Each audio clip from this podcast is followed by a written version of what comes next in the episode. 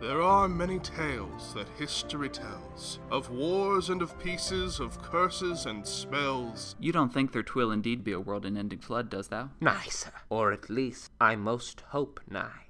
I'll take my leave now in this puff of purplish smoke. Whoa, whoa. He's just gone. Bitch ass mother. Wait, hold on, wait, wait, wait. What?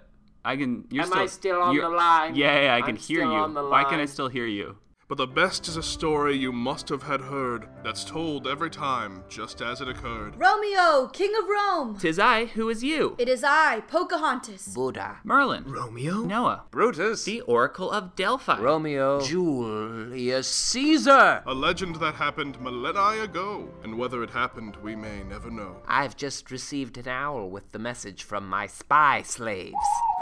They report the Trojans are nearly at our gates. Well, uh, shit. I think you should give up. We're all gonna die if I give up. Oh shit. From an age long forgotten to you now in your home comes the tale of fair Romeo, the king of the Rome.